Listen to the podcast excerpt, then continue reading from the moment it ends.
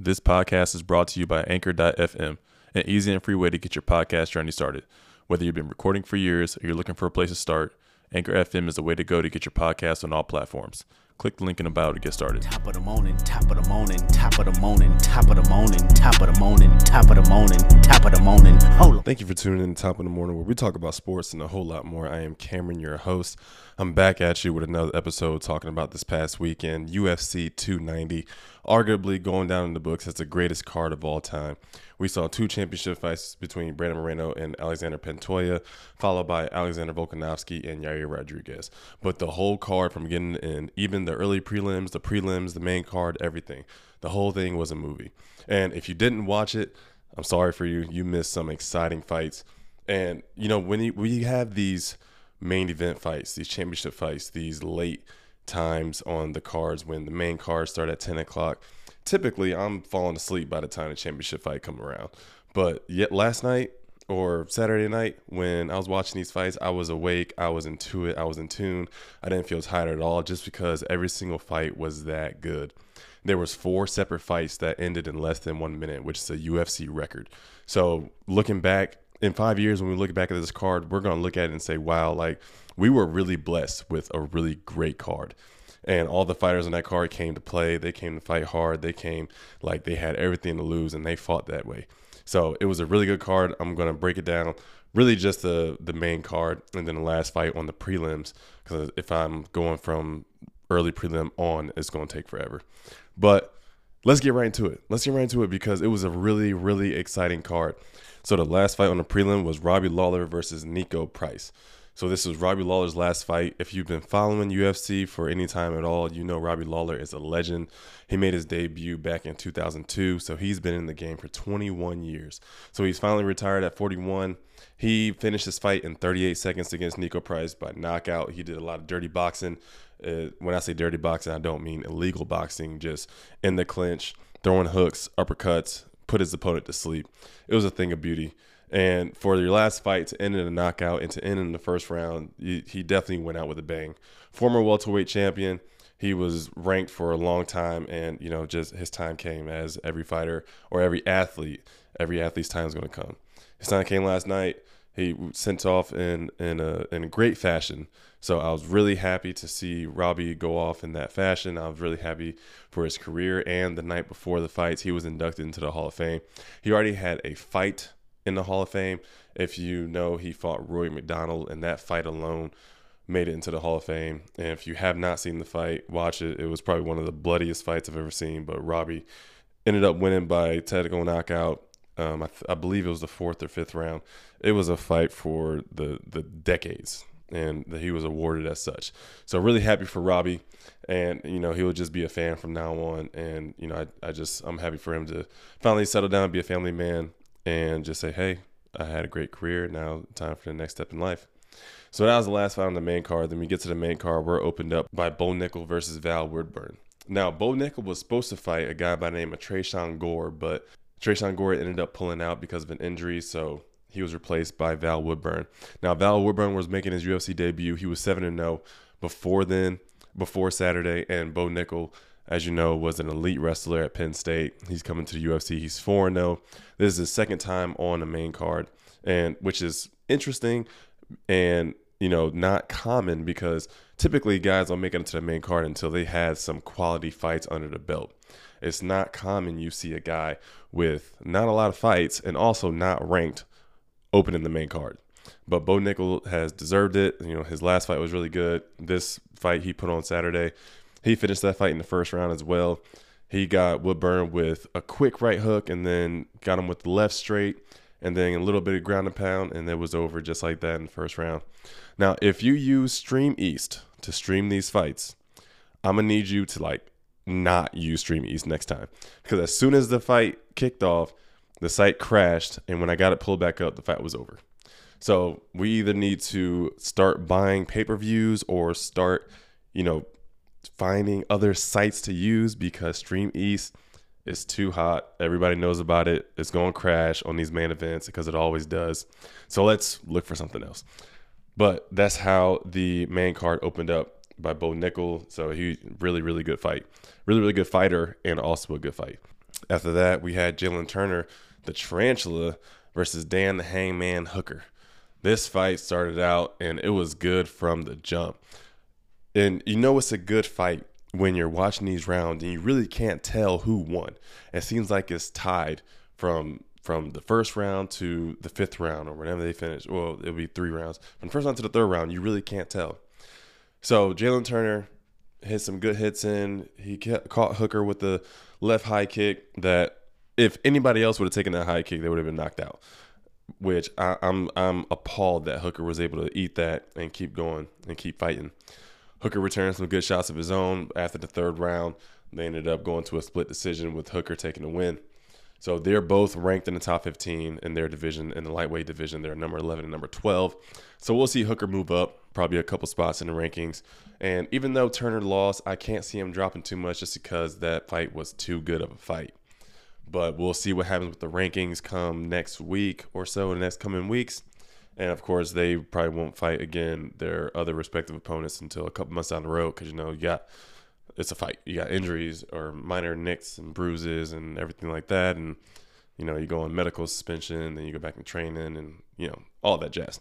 So that was the that was the second fight of the main card, and then after that we go into the third fight of the main card with two familiar names, two top five opponents, two top five fighters in the middleweight division, which is 185. We got Rob Whittaker and Dricus Du Plessis.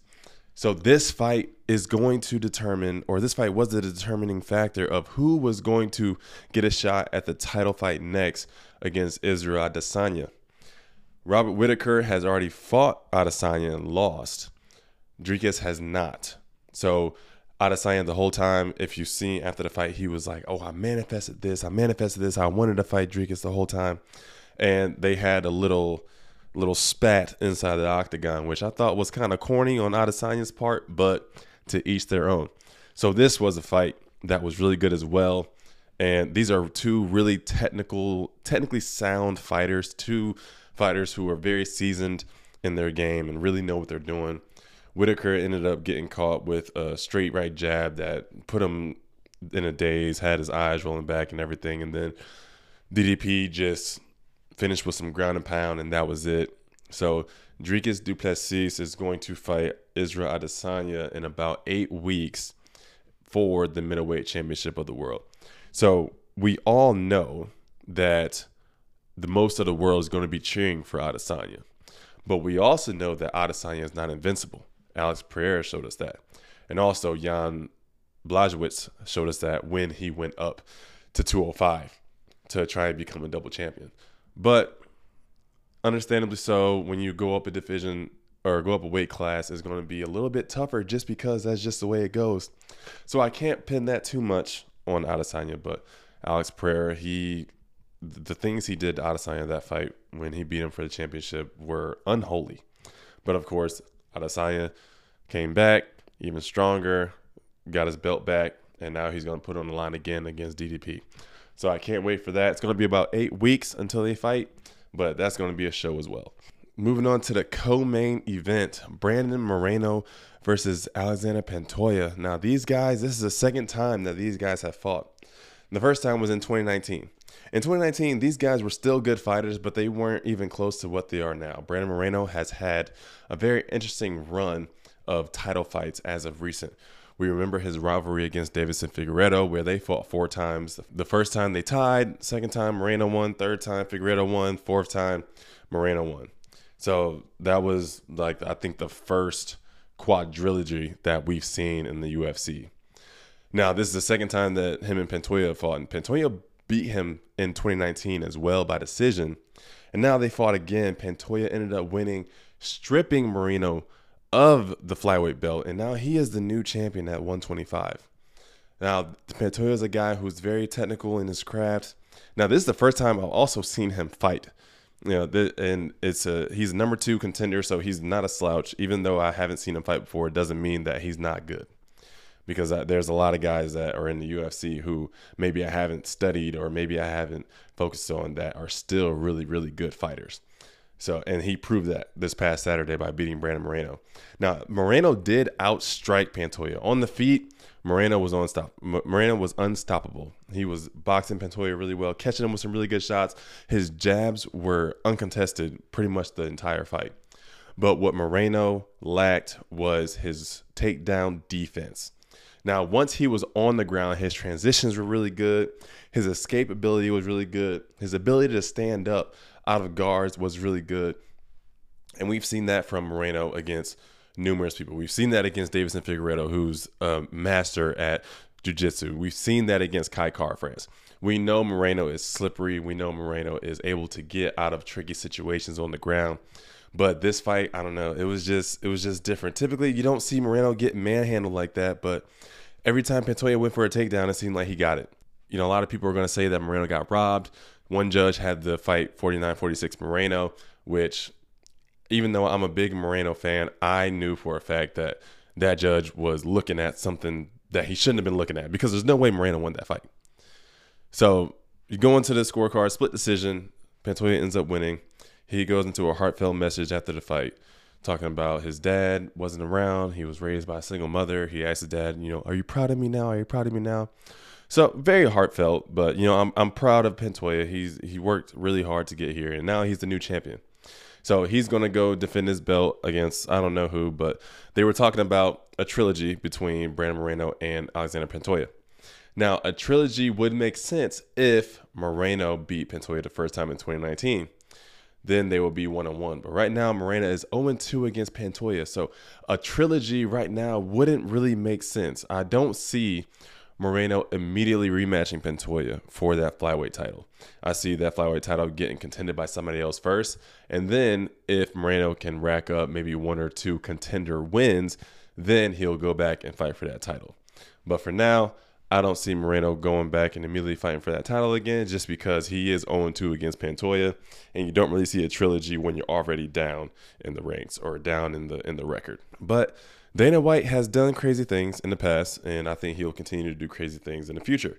So we'll see. I am I'm intrigued and I'm interested to see what will happen with those two fighters and with that flyweight belt.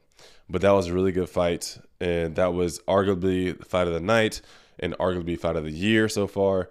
And you know, the 30th anniversary of the UFC is this year, so Dana White made it his mission to put together pristine cards all year, and that's what he has been doing. You know, the fight nights that you have in between the the UFC 290s and 291s and stuff like that. The fight nights maybe aren't as great, but they're still really good fighters fighting really good cards. And Dana White is really doing his thing this year, which I'm really happy about. So that is the co-main event, and then on to the main event. We got Alexander Volkanovski against Yair, Yair Rodriguez. Now, Alexander Volkanovski is arguably the greatest featherweight to ever fight in the UFC. Me personally, I think Jose Aldo is still holds that spot as greatest. He was just inducted into the Hall of Fame on Friday, and he has numerous title defenses. He did lose to Conor McGregor, and you know after that, he just kind of wasn't the same. Now he's doing boxing. He's not in UFC right now. He's doing boxing, but he's still in combat sports. But I think Jose Aldo still deserves his respect as greatest featherweight of all time. But Alexander Volkanovski is climbing that tree to be in that conversation and to really threaten Jose Aldo, in my opinion, of greatest featherweight of all time. Now, this guy, he's undersized, former rugby player. He's 5'6, fighting at the 145. He was fighting against a bigger Yair Rodriguez Yair Rodriguez is an interim champ because he beat Josh Emmett for that interim title. That was when Alexander Volkanovski moved up into the lightweight division to fight Islam Makhachev for to to try and be double champ. And he ended up losing. He ended up becoming a better fighter because of it. So he claimed, came back, and he did damage against Yair Rodriguez. Now, Yair Rodriguez is a dangerous fighter. I did not go into this fight thinking Volkanovski had an easy task ahead of him. Yair was longer, taller.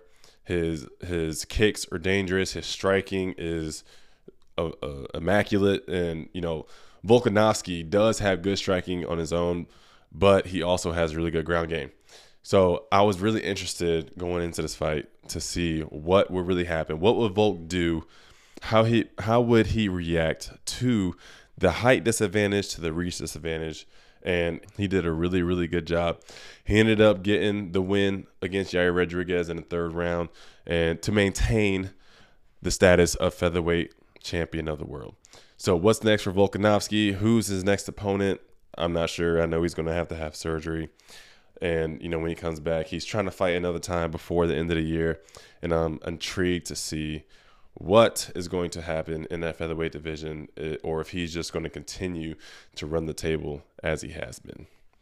So if if you did not see, like I said earlier, if you did not see this UFC 290 card, I suggest you go back and watch highlights of it just to see what you did miss because me talking about it alone does not do it service. Because it was a really, really good card and it's only going to get better from here on out. So that's for UFC 290 a couple updates going to, to, we're talking about for the rest of the year. So UFC 291 is on July 29th, which is going to be in about three weeks. And that is going to be headlined by Dustin Poirier and Justin Gaethje, and they're going to fight for the BMF title. Now, the BMF title is just some corny thing I believe that the UFC did, just I don't know for people who don't have a real I don't even want to say have a real shot at the title because Justin Gaethje and Dustin Poirier both fought for the title. But I guess it's just another thing just to have fun with it. I mean, for for for goodness sake, like Dana White invested in this power slap thing. I mean, it, I don't know. Dana is going to do some wild things, but UFC 291 is in Salt Lake City, Utah, going to be headlined by Poirier and Gaethje for the BMF title. And then the co-main event of that is going to be Jan Blachowicz against Alex Pereira. Pereira, the former middleweight champion, is now moving up to the 205 to take on Jan, who is the number one contender. So we have to think and we have to assume that maybe the winner of this fight is going to get a chance at the title against Jamal Hill, who's the current light heavyweight champion of the world. The conversation was initially that Jamal Hill was going to take on Jiri Prochazka for the championship, but I think Jiri is just kind of playing around. He's not really taking it seriously or whatever may have you. I know Jamal Hill has been wanting that fight for a long time because uh, Jiri Prochazka was the champion. He beat Glover Teixeira in order to get the championship belt. And then he ended up getting hurt, vacated the belt. Uh, Jan fought for the the belt and then tied against his opponent. And now it, it then it was vacant, and then uh, Jamal and Glover fought for the belt. Jamal ended up winning by decision. And now he wanted to fight jerry to give him a chance to get his belt back, but we're not sure what's going to happen with that. So if, if you ask me, I think the winner between Jan and Pereira is going to fight Jamal Hill for the light heavyweight title. And it'll be really cool if that was the case because it'd be really cool to see Pereira fight for two titles really in the same year. And I think that'll be really interesting. And I think that he could do it. I think if anybody's going to beat Jamal Hill, it's going to be Alex Pereira because of how dangerous he is. Then we also have fighters by the likes of Tony Ferguson against Bobby Green, Paulo Costa against Aliskerov, and then we have Stephen Wonderboy Thompson against Michael Pereira. Then we have Derek the Black Beast Lewis versus Lima, and then Michael Chiesa versus Kevin Holland. Kevin Holland was a guy that wanted to fight this past Saturday as well because so many people dropped out, and he said, "Hey, I'll step in and fight, and then I'll also fight again in three weeks." Now they said, "Hey, he might be the real BMF of the UFC. You're giving Dustin Poirier, Justin Gaethje an option to fight for a BMF title, but it very well might be Kevin Holland. And if you ask me, I mean, his nickname is Big Mouth because he talks all the time, but he does back it up. He's a really good fighter, really good striker, and he's always going to want to fight. He's always going to, every single opportunity he get, he's going to say yes. So I really respect Holland for that, and I can't wait to see him go toe to toe with Michael Chiesa on July 29th. And that's really going to be something exciting to see. So, a couple updates before I end the show. Arguably the best UFC fighter to ever grace the octagon, Jon Jones, has announced his fight against Stipe Miocic for the heavyweight championship of the world on November 11th of 2023 in Madison Square Garden. Now, this fight might be, if you ask me, it might be Jon Jones' last fight. You know, he took a three-year hiatus to kind of focus on his life, get clean. You know, he was in trouble a lot from drugs and his his wife and or fiance, what may have you, and you know came back, fought Ciryl Gane, who was the interim heavyweight champion, and beat him in the first round. And so, and then Jon Jones is just came back and proved, yeah, I'm still that guy. So on top of that, Jones also won the ESPY for Fighter of the Year, which I kind of don't agree with because, like I said, he was away for three years. He comes back. He comes back and fights once, and then all of a sudden he's fighter of the year.